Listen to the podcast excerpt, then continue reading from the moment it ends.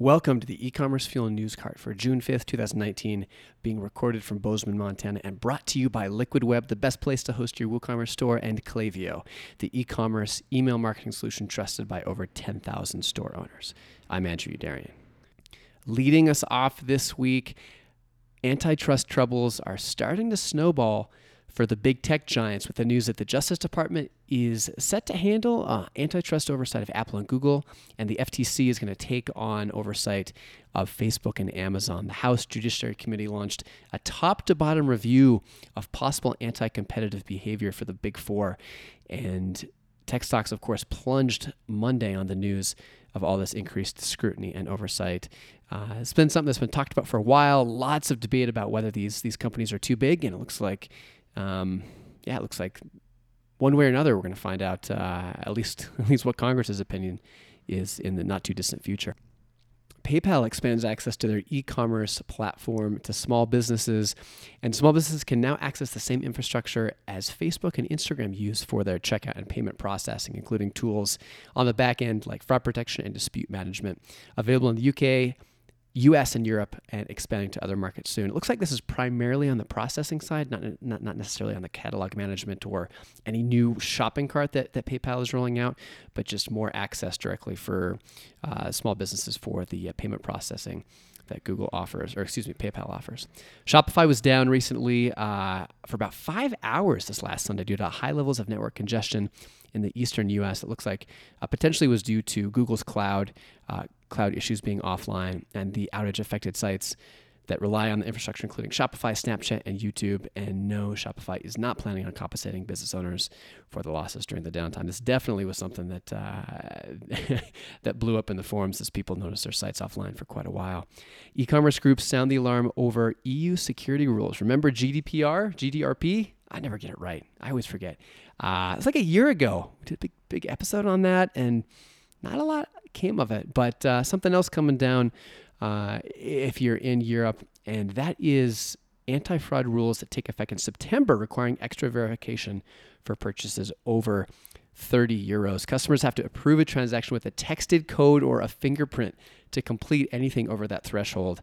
Uh, Amazon, WorldPay, and Stripe say the industry is not ready, putting billions of dollars in purchases at risk. Can you imagine, like, any? I mean, I'm not sure how it is in Europe, at least in the US with the card processors here. So much of the time, unless you, especially if you've got uh, different build to and ship tos, you're on the hook for that fraud.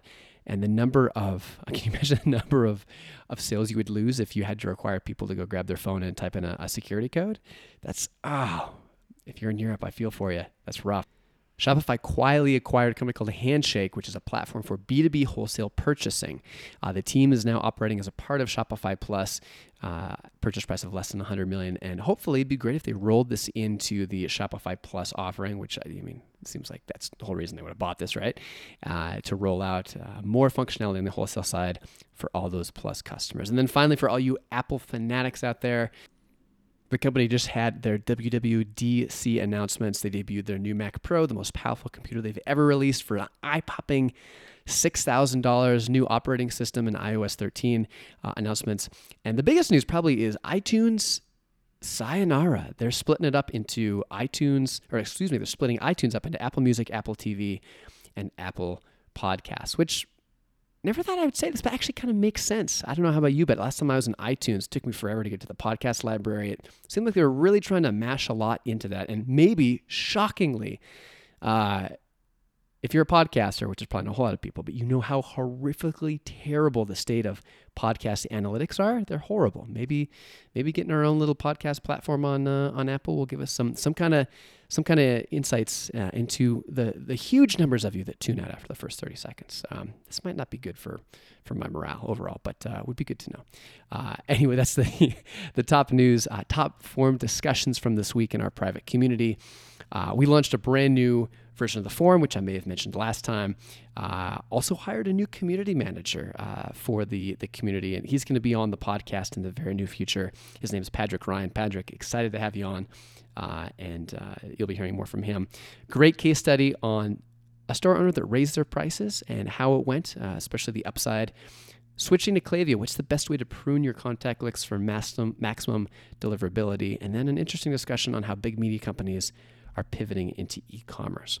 A couple cool, compelling job opportunities. If you're not yet running your own gig, Common Thread Co.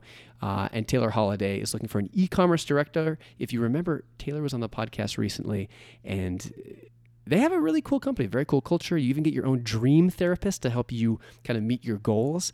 Uh, and if you're looking for a lot of ownership over an e commerce portfolio, make sure to check them out. And then Vallerret Photography Gloves. If you love photography as much as you enjoy paid traffic, check out their paid traffic manager position, which is 100% remote.